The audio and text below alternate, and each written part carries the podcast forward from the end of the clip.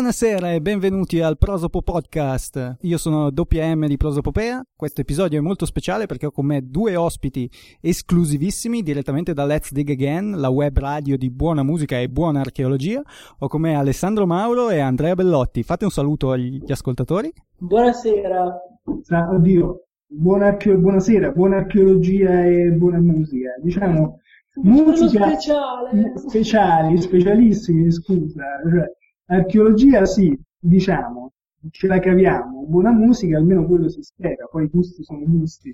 E sono qui per questa puntata per discutere una domanda che io trovo particolarmente interessante che fa parte del problema della demarcazione come problema filosofico, cosa è scienza e cosa non è scienza. Come arche- avendo qui due archeologi, oggi discutiamo di l'archeologia è una scienza? Sì o no? E per quanto possa essere una domanda strana, e la, la, risposta sembra dipendere più che altro da come definisci scienza, non è così scontato dire che l'archeologia è una scienza o meno. Per cui la prima domanda che mi viene da fare ai, ai due ospiti speciali, chi vuole rispondere faccia per primo è, gli archeologi si considerano scienziati? Perché devo dire che nella mia esperienza personale gli altri scienziati, i fisici, i biologi, tendono a non considerare l'archeologia una scienza, secondo me a torto. Ma da dentro, da, dalla vostra visione, co- com'è la situazione? Posso, no, appunto, eh, l'archeologia, visto che noi abbiamo appunto questa, questa radio, noi nella nostra prima puntata abbiamo appunto detto che l'archeologia era una scienza, ovviamente non possiamo dire il contrario adesso anche pensandolo, no, scherzo comunque. No, eh, l'archeologia è una scienza perché è nata come scienza, tra l'altro anche pochi decenni fa è nata come scienza. Esatto, partendo dal presupposto che io al liceo avevo 4 a matematica e 3 a fisica per bontà divina praticamente, la domanda che ci proponi tu è una domanda sostanzialmente atroce, una domanda, una risposta sarebbe veramente veramente bella. Mm, che cos'è, innanzitutto che cos'è l'archeologia? L'archeologia è una scienza ma è anche una disciplina. In uno praticamente dei libri che è il testo fondamentale, almeno su quello su cui si sono formati molti archeologi, anche io e Andrea personalmente, è il testo proprio dei due autori, Colin Renfrew e Paul Bunn, tratta archeologia, teoria, metodi, pratiche. Prende spiega un po' quella che è stata tutta quanta l'evoluzione dell'archeologia da, dall'inizio fino ai giorni nostri. Un'archeologia sempre in continua espansione, sempre un'archeologia che continua ancora oggi a trasformarsi. Per fare di archeologia tu pensa che eh, uno dei primi scavi teoricamente scientifici lo attribuiscono a una persona che tu non immagineresti nemmeno, ovvero Thomas Jefferson. No? Thomas Jefferson che praticamente eh, riuscì, eh, aveva un, eh, un, tubo praticamente fuori dalla sua casetta, quindi immaginati questa persona che ogni volta si affaccia al suo balcone e vede questo tubo, e lui praticamente riuscì a individuare tutti quanti quelli che erano i differenti strati della, della Terra praticamente, e a trarne delle conclusioni. L'archeologia, diciamo, eh, all'inizio è un qualcosa di non scientifico, per così dire. È un qualcosa che praticamente eh, più legato a quello che erano l'interesse di persone, studiosi, su quello che erano gli antichi manufatti provenienti dal passato e successivamente iniziarono anche a esaminare questi manufatti. Per dirla oggi, l'archeologia in quanto scienza, come ha detto Andrea, è soltanto un momento un po' più vicino a noi, cioè negli anni 60 inizia praticamente, dopo la guerra mondiale, inizia praticamente a essere vista come scienza, nel senso l'applicazione di metodi scientifici all'archeologia. No? Diciamo che, scusa se ti interrompo, inizialmente anche in Italia l'archeologia era vista più che altro come per esempio nel periodo del fascismo, era visto come un modo di esaltare la patria, esaltare la nazione, far vedere come Mussolini voleva far vedere la grandezza dell'impero romano per far capire su cosa si basava appunto tutta la sua politica e la sua ideologia. Ecco, l'archeologia solamente appunto, come stava dicendo Alessandro, negli anni 60 inizia a essere intesa come, come scienza. Proprio per l'introduzione di un metodo scientifico.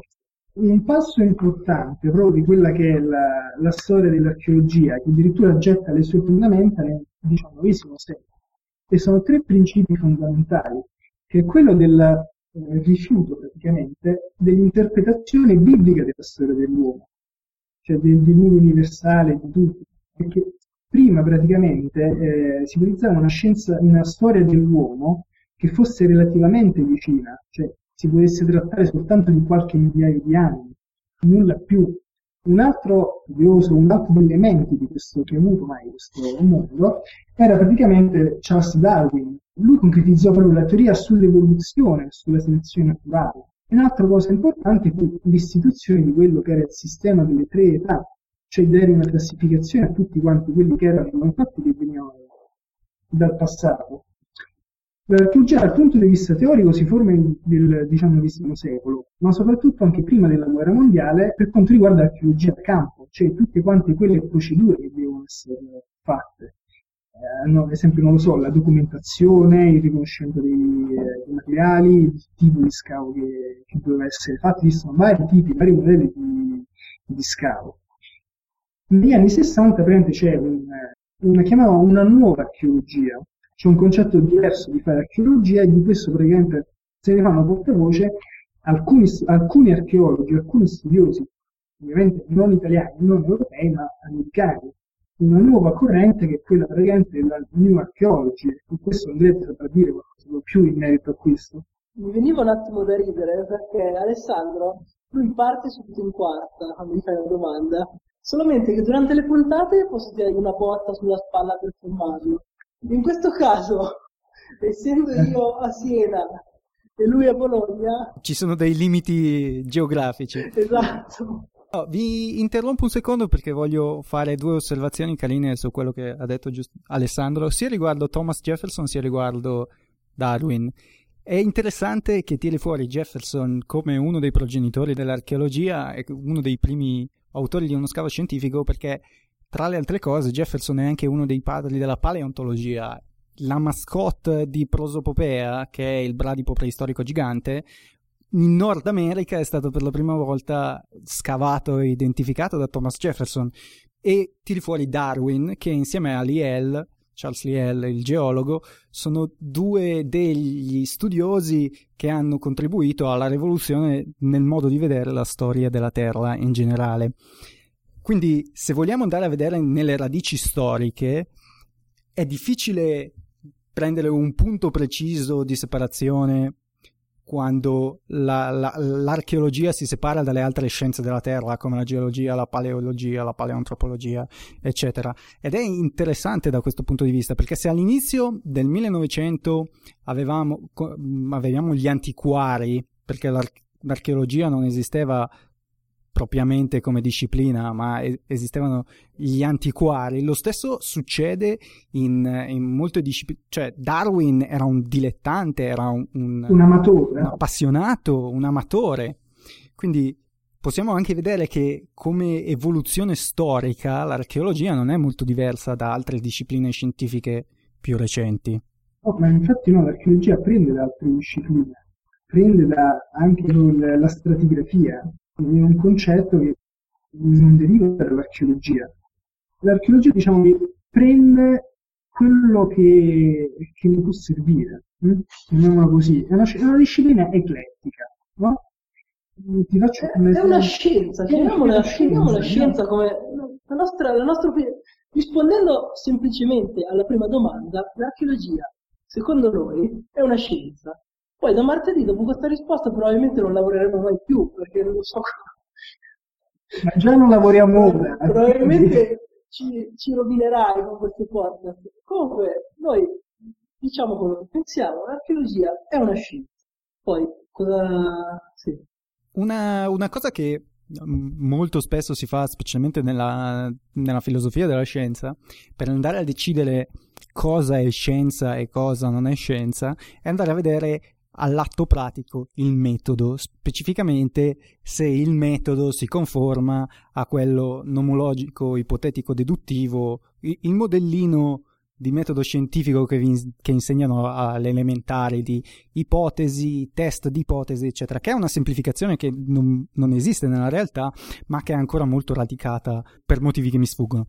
Eh, per questo motivo, potete farmi una panoramica di quello che succede momento cui, dal momento in cui iniziate uno scavo al momento in cui arrivate ad una pubblicazione. Ovviamente non tutti gli scavi si fanno per pubblicare, ma siccome l'unità minima del, del lavoro scientifico è una pubblicazione, giusto per avere un termine di paragone più pratico, più preciso. Ecco, io direi che Alessandro ti fa uno schemino dei punti, poi io ti parlo degli esempi di, per, ogni, per ognuno di questi punti.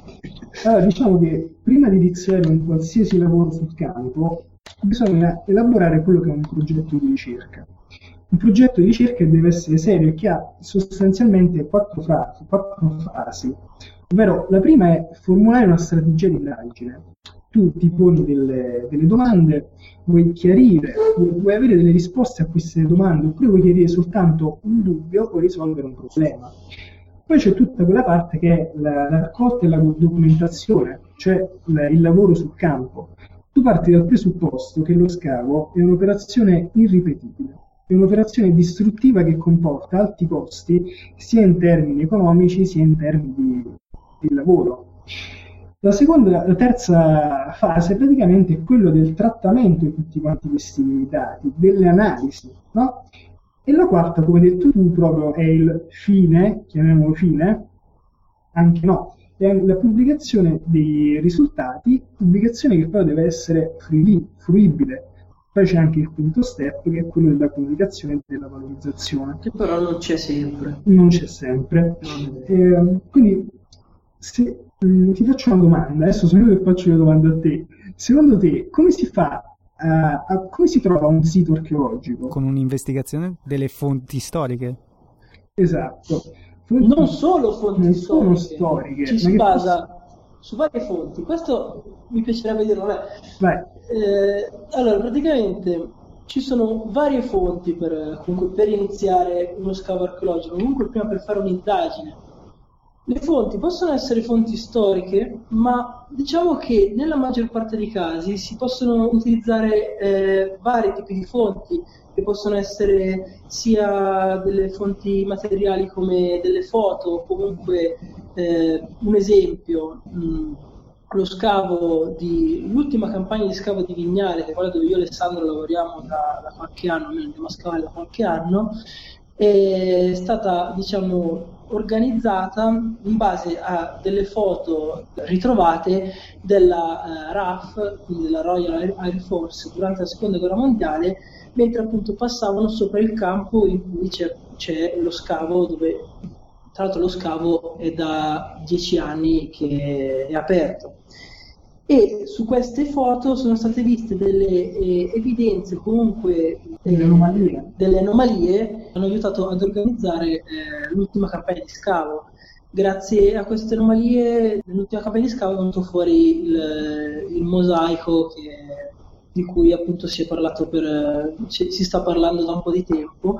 Questo mosaico praticamente era sotto un capanno degli attrezzi utilizzato, eh, utilizzato appunto non mi ricordo quanti, in che periodo era stato utilizzato questo capanno degli attrezzi. Era rimesso degli attrezzi agricoli. Erano praticamente rimessa degli attrezzi agricoli che eh, nella foto della RAF c'era appunto questa rimessa. Sotto, sotto questa rimessa eh, che appunto è stata eh, tolta in seguito alla coltivazione, cioè quando il campo è stato messo a coltura, tentarono di coltivare la vite, solo che poi c'erano un po' troppi cocci che diciamo, non, rendevano al meglio, non rendevano al meglio la crescita appunto della pianta.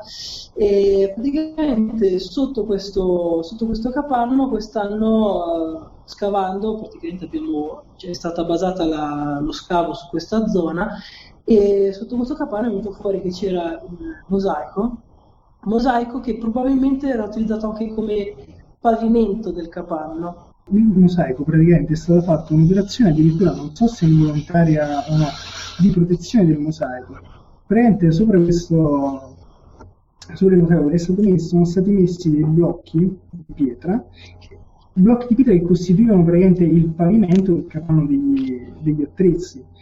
Sono state viste praticamente delle tracce eh, riferibili praticamente all'olio dei motori che colava, penetrava all'interno di queste pietre e si espandeva sotto il, il mosaico. Mm, avete vedere giustamente le foto, le foto è una della documentazione base praticamente.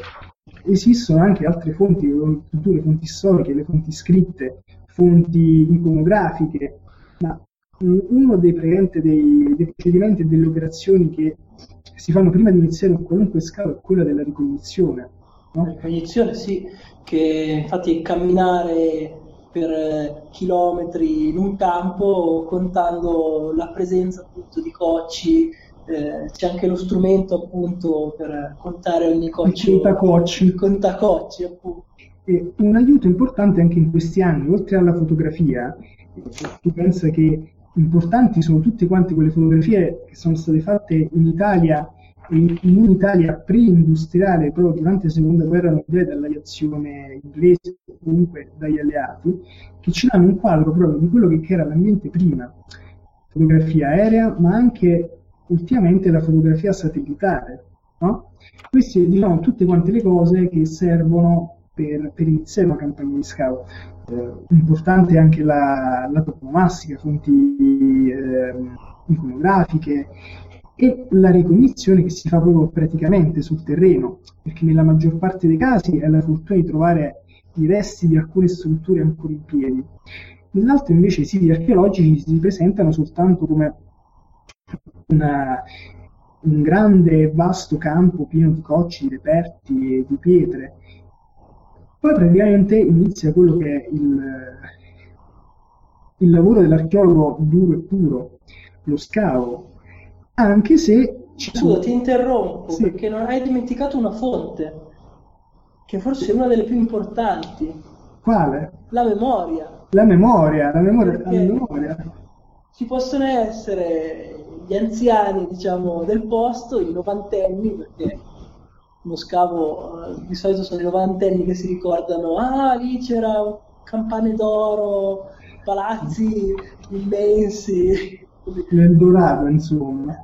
Spe- cioè, spesso, molte volte eh, si, ci si basa anche sulla memoria di coloro che ne, negli anni passati hanno, hanno visto eh, praticamente qualcosa, comunque lo, il, il, continuo cambiamento della zona, dell'ambiente. Prendo, prendo sempre come esempio Vignale perché eh, sono quattro anni o cinque anni che vado lì. Eh, sono appunto, c'era questo signore, questo novantenne, che lui da bambino correva eh, giocava in mezzo a questi campi dove ora c'è, c'è lo scavo e si ricorda, si ricorda cioè si ricordava che quando, quando giocava ci vedeva mosaici, resti di cocci, o comunque sì, poi anche la memoria viaggia moltissimo e non sempre è perfetta, il ricordo è perfetto. E quindi sono, si, si, passa allo scavo, ma che molte volte, non dico è un'operazione che può essere sostituita, ma è un'operazione molto invasiva, come ti ho detto prima, qualcosa di irripetibile, di distruttivo, ci sono anche dei metodi di indagine del sottosuolo che sono invasivi. E a, a proposito della domanda iniziale, l'archeologia è scienza? Sì, perché ci sono metodi proprio di telerilevamento del sottosuolo, non invasivi come possono essere il georadar oppure la magnetometria, il metodo elettromagnetico. Metodi, diciamo, potenzialmente, anzi no, metodi non distruttivi, Ovviamente tu non saprai mai cosa c'è sotto la terra al 100% se non ci scavi, no? Giusto? Lo scavo, come detto prima, è un'operazione che comporta alti costi, non solo in termini economici, ma anche a livello di stupore, di fatica e di impegno praticamente mentale. Mm, parlare di scavo è parlare anche di un concetto che è quello di stratigrafia, giusto? come avevi accennato prima. Eh, diciamo che tutta quanta l'operazione del, e quello che è il lavoro dell'archeologo si basa essenzialmente su due piani, ovvero quello verticale e quello orizzontale. Nel piano verticale praticamente tu vedi tutte quante quelle che sono state le trasformazioni che si sono prodotte durante il corso del tempo, durante gli anni. Per farti un esempio, eh, mm, nella parte eh, più bassa ci sono tutti quanti quegli eh, eventi che sono stati prodotti eh, molto tempo fa. Più sali, più arrivi verso quello che è il piano di calpestino. Mentre dal punto di vista orizzontale tu vedi tutti quei fenomeni che, sono stati eh, sono cristallizzati in un preciso momento storico. Ad esempio, questo è un, um, un, un, un piano praticamente eh, romano, no? E tu vedi quello, togli ipoteticamente, togli quello romano e c'è ancora quello più antico. In sezione praticamente tu vedi le trasformazioni prodotte? Eh, per, per assurdo greco, romano, medievale, mentre nella parte orizzontale vedi, hai l'idea, l'immagine degli uomini, delle cose che sono vissute in un determinato periodo storico. Lo scavo, lo scavo praticamente alla fine che cos'è? Una serie di operazioni, no? una serie di operazioni che comportano la presenza all'interno di un cantiere di una serie di specialisti in una determinata branca, una determinata materia dipende anche dallo, dallo scavo dalle risorse che hai.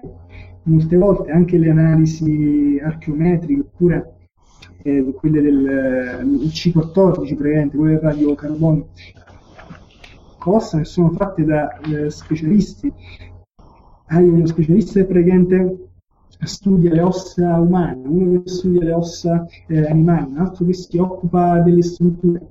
Sostanzialmente lo scavo è questa ricostruzione del nostro passato, vedendo praticamente quelle che sono state tutte quante le fasi di, di vita all'interno di un sito in un determinato periodo storico e la cosa fondamentale è la documentazione, una documentazione che può essere cartacea, ad esempio con le schede US, ma anche fotografica con le foto che sono molto, molto importanti e addirittura una documentazione video fare i video sullo scavo, o anche ritornando alla documentazione cartacea, i giornali di scavo, i diari più precisamente di scavo. Alla fine tutta questa serie di operazioni ha l'unico al fine, diciamo, che è quello della pubblicazione. Pubblicazione dove tu un determinato contesto dici guarda, io ho analizzato questo, questo determinato sito archeologico, ho trovato questo, questo e quest'altro. Ovviamente c'è un metodo, c'è... non è che noi siamo, come la maggior parte dei non archeologi, ma anche di opinione diffusa che noi siamo soltanto degli sterratori, no, perché a fare un buco sono bravi tutti. Eh? eh insomma, insomma, avrei qualcosa da dire a riguardo. Se, se hai una ruspa, eh, anzi, è anche, è anche, meglio, non ci vuole nulla a fare un buchetto, una trincea o un sondaggio. Devi sapere dove bucare. Devi sapere dove andare. E quindi tu praticamente eh, il fine è quello della, della, della pubblicazione, ma addirittura il fine è quello della conoscenza, cioè sapere quello che c'è stato in un determinato sito, in una determinata zona, quello che è stato lo sviluppo di questo insediamento, se di insediamento. Il fine ultimo è quello della conoscenza. La conoscenza perché? Perché l'archeologia è proprio è il passato, è il nostro passato, e se non è quello il fine non ne vedo altri. Eh, giustamente prima tu citavi molti strumenti che vengono utilizzati nelle procedure di scavo, il georadar, la datazione al radiocarbonio, tutta una serie di contaminazioni, tra virgolette, se vogliamo, che ve- strumenti che vengono dalle scienze cosiddette dure, come la fisica e la chimica, e che arrivano nell'archeologia. Il mio esempio preferito sono gli studi di archeochimica che usano cose come gas cromatografie e tecniche di ingegneria genetica per ricostruire le, le, le birre, le ricette della birra e dei vini antichi, la, la Midas Touch, una birra ricostruita secondo tecniche di 6.000 anni fa. Eh, in generale però mi sembra di capire che negli ultimi eh, decenni si, st- si, stia sempre più investendo nell'archeometria, che è quella sottoparte della, dell'archeologia che si occupa di fare rilevamenti più oggettivi, tra virgolette. Poi di, potete farmi un, un, esempio di una tecnica archeolo- di un procedimento archeologico che è stato invaso da queste nuove tecnologie, visto che prima abbiamo parlato di come alle origini dell'archeologia c'è una contaminazione con altre scienze, vediamo le contaminazioni moderne. L'archeometria è una branca è molto utile appunto per l'archeologia. Non è neanche giusto appunto dividerla totalmente dall'archeologia perché ormai è quasi tot- stata totalmente assorbita perché oltre che per le, per le datazioni l'archeometria è utilizzata principalmente per, ehm, per, sapere anche i reperti che vengono ritrovati su uno scavo di che cosa sono composti dei vari materiali. Sapere di che cosa è composto un reperto è fondamentale, soprattutto per capire come è stato prodotto e anche eh, soprattutto i materiali dove sono, dove sono, stati recuperati. Perché praticamente se sappiamo il, il materiale di cui è composto un oggetto, possiamo prima di tutto sapere, che, mh, mm, sapere dove sono stati recuperati questi materiali, sapere che avevano a disposizione questi materiali. Per esempio, non in tutti i luoghi sono presenti determinati tipi di argilla. Se sappiamo che un reperto è composto da un certo tipo di argilla che nelle vicinanze non è disponibile, possiamo risalire a dei possibili scambi commerciali oppure appunto possiamo sapere che facevano dei viaggi per andare a recuperare i materiali necessari. Altrimenti ehm, possiamo sapere anche il, il, modo in cui è prodotto, cioè il modo in cui è, è stato lavorato un oggetto, se c'erano le tecnologie per lavorare appunto in determinati oggetti. Faccio un esempio, eh, il vetro. Il vetro ha una temperatura, eh, c'è una temperatura di fusione appunto dei suoi materiali che è molto elevata e quindi quando il vetro è stato, si è iniziato a produrre il vetro eh, sappiamo che appunto, c'erano a disposizione delle tecnologie necessarie eh, per raggiungere determinate temperature di fusione elevatissime. Proprie, mh, ovviamente, come appunto stavo dicendo prima, eh, non tutti i materiali sono disponibili in un luogo, quindi tramite l'archeometria possiamo appunto risalire anche, eh, possiamo risalire anche appunto a vari scambi commerciali e contatti che avevano eh, appunto le, per, le, persone che producevano determinati reperti con eh, i luoghi circostanti. Così funziona per, eh, così come funziona, funziona principalmente diciamo, per, la, per la ceramica, anche perché determinati tipi di argilla che venivano utilizzati non erano disponibili in, eh, in, tutte le zone e ci sono alcuni tipi di ceramica che sono fatti con solamente un tipo di argilla e, oppure, eh, oppure appunto con altri eh, materiali. Apriamo una parentesi. Il problema è questo, Ale, che tu giustamente dici contaminazioni.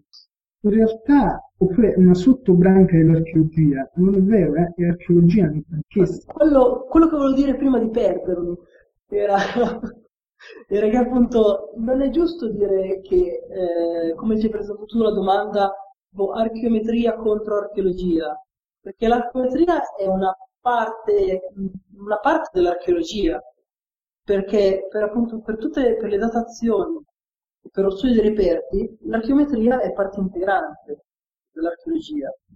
Ci dà delle informazioni che occhio nudo un archeologo non, non può eh, avere, nel senso un, uno studio archeometrico su un determinato tipo di, di, materiale ti dà delle informazioni, dice che cosa è fatto, eh, cosa c'è, eh, quando è stato fatto, ti dà delle informazioni molto precise che rientrano nel campo di quello che sono le datazioni assolute, no? Perché già esiste una datazione relativa e una assoluta. Questi nuovi strumenti, nuovi tra virgolette radiocarboni degli anni 50, che sono utilizzo in archeologia e dopo, addirittura dieci anni dopo, sono strumenti che aiutano e semplificano quello che è il lavoro dell'archeologo. Il fine non è la datazione, ma è capire, cioè la trazione è importante, ma soprattutto il capire perché. Ecco, questo, questo, è per, per, questo motivo che ho messo in contrapposizione l'archeologia e l'archeometria, perché passando a un discorso un po' più astratto, un po' più teorico. Eh, all'inizio del tuo discorso, prima tu dicevi che negli anni 60 c'è stata la rivoluzione, tra virgolette, della New Archaeology, di questi archeologi americani che hanno cercato di portare una, un metodo scientifico più oggettivo all'interno dell'archeologia. Ma il lavoro dell'archeologo è comunque un lavoro interpretativo, cioè il dato in sé, senza un lavoro di analisi e di interpretazione successivo, vale poco. Tanto che c'è stata come contromovimento rispetto all'archeologia processuale, c'è la cosiddetta archeologia interpretativa o post-processuale che similmente a tante altre correnti postmoderne in tante altre discipline dice che ness- niente della conoscenza archeologica è indipendente dall'osservatore. Nel momento in cui l'archeologo va a scegliere co- cosa scavare o eh, nel momento in cui l'archeologo va a descrivere un artefatto, inevitabilmente contamina, tra virgolette, il dato oggettivo con la sua interpretazione. Per questo motivo avevo, ho contrapposto in maniera probabilmente erronea archeologia e archeometria. Volete des- parlarmi un po' di questa, di, della parte interpretativa dell'archeologia? Eh, per parlare di, di quella che è la parte interpretativa bisogna parlare di una cosa, di un fenomeno che avviene praticamente negli anni 60. Negli anni 60 mi riferisco praticamente a quella che è la New Archaeology. La New Archaeology che cos'è? È praticamente un movimento, una corrente che nasce negli anni 60 in America da un gruppo di studiosi e di ricercatori capitanati da Louis Binford. Loro praticamente muovono delle critiche pesanti a quello che era tutto quanto il sistema archeologia, tra virgolette, che veniva prima, anche il nome New Archaeology come qualcosa di nuovo rispetto al, al passato. E fin praticamente dai, dall'inizio mettono eh, in crisi quella che era l'archeologia tradizionale. Tutto ciò avviene praticamente dopo la seconda guerra mondiale. Il rapido sviluppo di quelli che sono tutti quanti i mezzi eh, scientifici che si potevano applicare all'archeologia, non a caso il, il metodo di azione al, al raggio carbonio, l'applicazione di, della fisica e della chimica.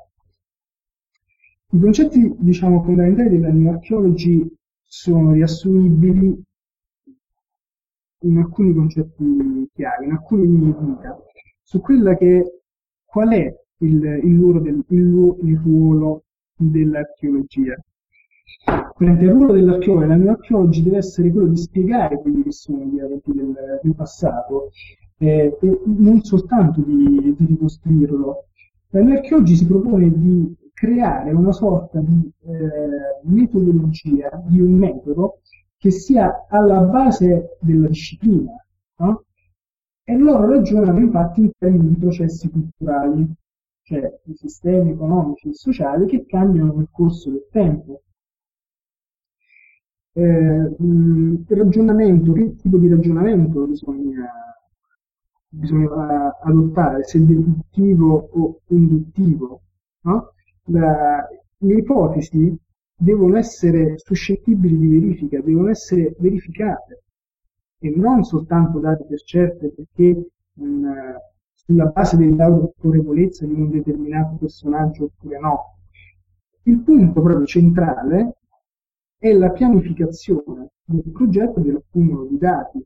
Cioè le ricerche del, dell'archeologo, le ricerche archeologiche, come parlavamo prima, devono essere pianificate alla base, eh, devono rispondere a determinate e precise domande. Non bisogna pensare all'archeologia soltanto come un, ad un accumulo di, di dati, ad un accumulo di materiali, di manufatti. E poi c'è anche quello che è la scelta del tipo di approccio, se quantitativo oppure semplicemente qualitativo. Di controparte nell'archeology c'è l'archeologia post-processuale? Dove nascono praticamente vent'anni dopo, dove nascono nuovi approcci a quello che è eh, lo studio del passato, e radice di una nuova corrente di pensiero, di cui uno dei maggiori esponenti è Pianote. Lui dice questo, non è possibile no? Non esiste una maniera, un metodo unico e corretto, universalmente valido, di formulare quello che è il pensiero archeologico. No? Non, questa, la ricerca dell'obiettività non esiste, non può essere dell'oggettività, non esiste, è raggiungibile. Maggiore importanza, infatti, deve essere data a quelle che sono le intuizioni personali no? della singola persona che, che scava rispetto alla molteplicità degli individui. Tutto questo eh, movimento, diciamo, dalla, dall'archeologia del passato alla new archaeology, dall'archeologia post, post-processuale, è un qualcosa che sta andando in continuo divenire.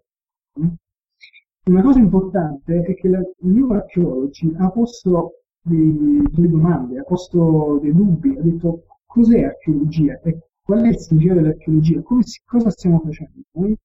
E anche, eh, anche adesso cioè, si tratta di un fenomeno relativamente recente, 60, anni 80, anni 90, adesso l'archeologia sta andando in, in, in una direzione di cui praticamente eh, beneficia di tutto quello che è stato il discorso ideologico sull'archeologia.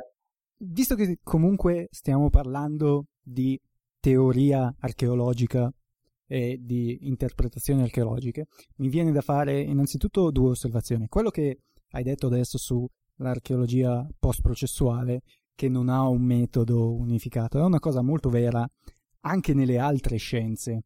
Un biologo evoluzionista e un biologo cellulare usano all'atto pratico metodi completamente diversi per arrivare alla loro pubblicazione, eppure nessuno penserebbe mai, oddio, i creazionisti, ma nessuno sano di mente penserebbe mai di spezzare la biologia in parte che è scienza o parte che non è scienza. Ragione per cui questa moltiplicità del metodo è una delle eh, chiavi importanti nella filosofia della scienza più recente, eh, non ha più senso conformarsi a, a andare a, a, vedere quanto una disciplina si conforma al metodo come è insegnato alle elementari, perché nessuna scienza segue più quel, quel metodo. Una cosa che però gu- viene guardata spesso quando si parla di filosofia della scienza è l'impianto teorico complessivo, le, le, grandi teorie unificate. Faccio due esempi perché sennò non, non si capisce quello di cui sto parlando. Nella biologia c'è la teoria dell'evoluzione. Sostanzialmente qualsiasi scoperta tu voglia fare in biologia viene fatta all'interno di questo framework concettuale al quale tu non puoi sfuggire in nessun caso. Come diceva Dobzhansky, niente in biologia ha senso se non alla luce della teoria dell'evoluzione. Viceversa, in fisica abbiamo due grandi modelli concettuali, per le cose estremamente grandi o estremamente veloci abbiamo la relatività generale, per le cose piccole la fisica delle particelle abbiamo il modello standard e tutto il resto. E quindi qualsiasi scoperta viene inserita in questi due grossi framework concettuali. La domanda è, l'archeologia ha un impianto concettuale del genere e nel caso non ce l'abbia, come suppongo sia la risposta, sarebbe utile avere una cosa del genere o per ragioni intrinseche alla disciplina stessa non servirebbe a niente? La domanda, diciamo, hai fatto una domanda e ti sei dato anche la risposta nella domanda. Ovvero, per, inter- per interpretare... Come Marzullo. Marzullo, buonanotte. L'interpretazione sta anche nella, nel, un esempio banale. Io e Andrea siamo due giovani studenti di archeologia e ci troviamo a scavare una, un qualcosa, no? Per Andrea quella cosa, quello che stiamo scavando è una cosa X. Per me è una cosa Y, no? Però ci sono dei, eh, tutte quante interpretazioni dello studioso, dell'archeologo che scava, dà una sua opinione su quello che sta scavando, teoricamente questo non è nemmeno valido, perché eh, scavo un, un, impianto termale, no? Giusto? Un impianto termale che ha determinate caratteristiche. Quindi io so quello che sto scavando perché è già stato scavato, perché conosco. C'è una, una frase molto bella in un motto questa archeologia se non conosco, non riconosco. Mm? Esatto, se io non so, se io non ho le basi, se io non ho l'esperienza, che nella maggior parte dei casi è un'esperienza pratica, più scavi faccio, più studio, più uh, ho delle determinate conoscenze su, una certa cosa, so quella cosa qual è. Il problema è a un livello superiore, ovvero questo determinato sito insediamento composto, non lo so, da delle terme, da delle case, eh, da, da, delle stalle, che cos'era? Mm? Eh, che attività venivano fatte? Non lo so, uh, quali riutilizzi, quali operazioni di riuso sono state fatte. Poi, cioè, in base anche a quello che trovi. Vi faccio un esempio stupido. Eh, se io in, un pezzo di terreno ne scavo soltanto metà, io potrò dire soltanto per la metà che ho scavato, potrò fare soltanto supposizioni e congetture, soltanto su quella parte che ho scavato, perché è visibile, perché la vedo e perché ho determinati dati sulla base dei quali formulare un'ipotesi, giusto? Vai a scoprire che se dall'altra parte c'è quello che realmente ti aspetti, no? Quindi esiste una teoria, sì e no. Diciamo che eh, sono molte ipotesi nel senso, ci si basa molto sulle ipotesi, ma alla fine, eh, tramite anche studi passati, facendo paragoni con altre cose, fatti simili in, altre, in altri scavi, si arriva comunque al riconoscimento del reperto come l'oggetto che deve essere. Un esempio, un esempio banale che mi è capitato di studiare in questi giorni, c'è una necropoli di età longobarda, no? All'interno di queste sepolture sono stati trovati degli oggetti riferiti a quella cultura, riferiti a quel preciso contesto storico. Quindi queste persone, qui è una sepoltura longobarda, quindi la persona che si trova all'interno di questa sepoltura appartiene a quel popolo, ai longobardi. Invece no, vai a prendi le ossa, porti da un esperto, un paio di mesi quell'esperto ti risponde e ti dice ma guarda, questi individui non sono individui che vengono dal ceppo non sono individui europei, non sono longobardi, ma vengono da un'altra parte del mondo. Quella è la cosa, diciamo, interessante.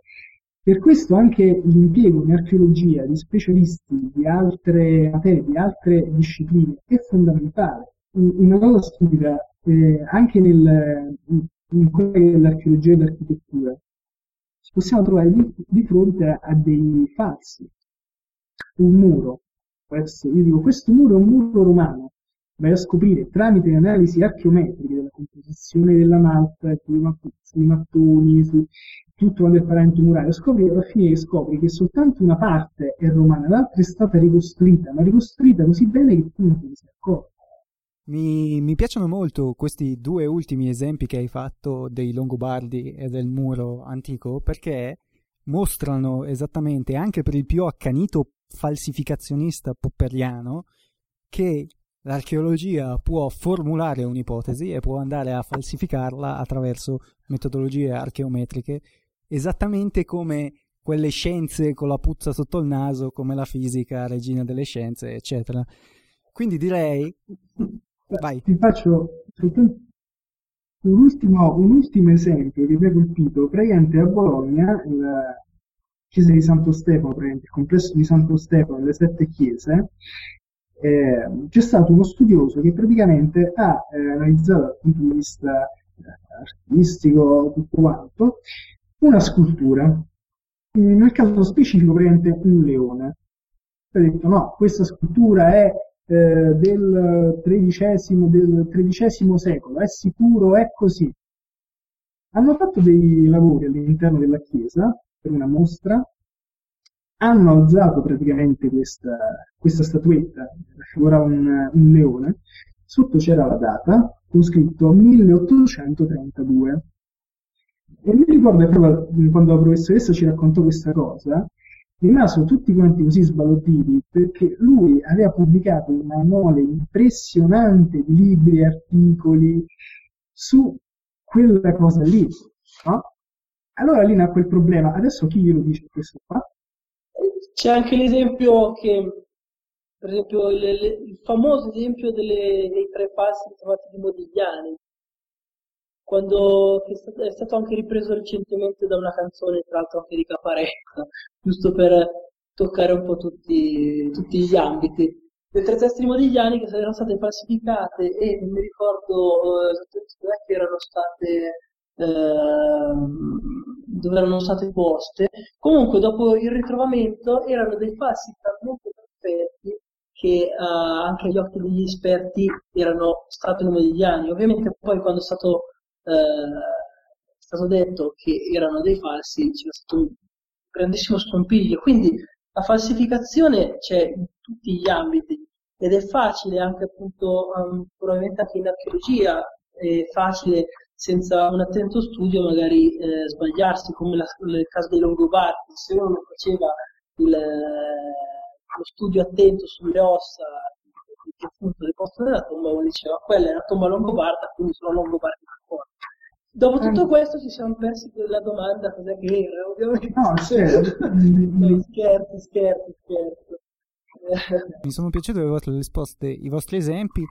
Purtroppo il tempo che abbiamo a disposizione sta cominciando a scarseggiare, quindi io vi chiedo un, un ultimo pensiero conclusivo sulla questione l'archeologia è scienza sì o no, prima di salutarvi. Prego noi ci assumiamo, almeno io mi assumo la responsabilità di dire che l'archeologia è una scienza. Non so se Alessandro vuole sottoscrivere. Beh, diciamo, non so se, vede, se Alessandro ha mai visto un, il film Così parlò Bella Vista. Vabbè, c'è un personaggio che praticamente ripete sempre questa cosa, mi permetta un pensiero poetico, no? E poi propina questa massima. Io, seguendo il suo esempio, ti chiedo il permesso di fare così un pensiero poetico se l'archeologia è scienza oppure no, una massima. Prego.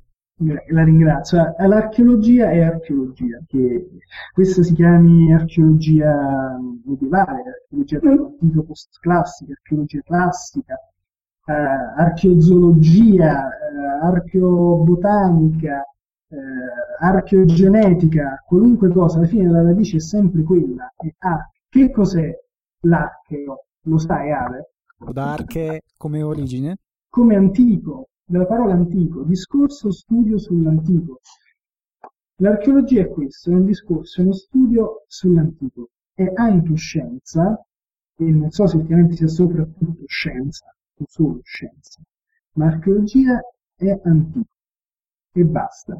Poi, se i tuoi fans o seguaci, followers, chiamiamoli e chiamali come vuoi, dicono che l'archeologia non è scienza, e poi a me non importa.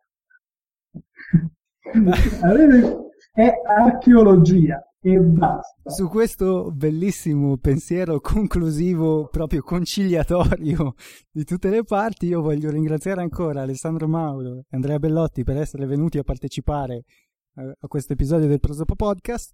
Li trovate su Let's Dig Again, che trovate su Spreaker, su eh, Facebook, su Twitter, credo, c'è anche un Twitter. Ovunque, tu, ovunque. Tutti, tutti, i social network, siamo ovunque. Anche su Instagram. Su tutti i social network. Io vi invito a seguirli perché di solito fanno anche meglio. No, di solito. di, so- eh, cioè, per, di, solito, solito facciamo. di solito non siamo noi intervistati per quello. Quindi lasciamo parlare gli altri. Ancora una volta, let's dig again. Io vi ringrazio e grazie a te. A, a tutti gli, a, ringrazio anche tutti gli ascoltatori. Ad Maiora.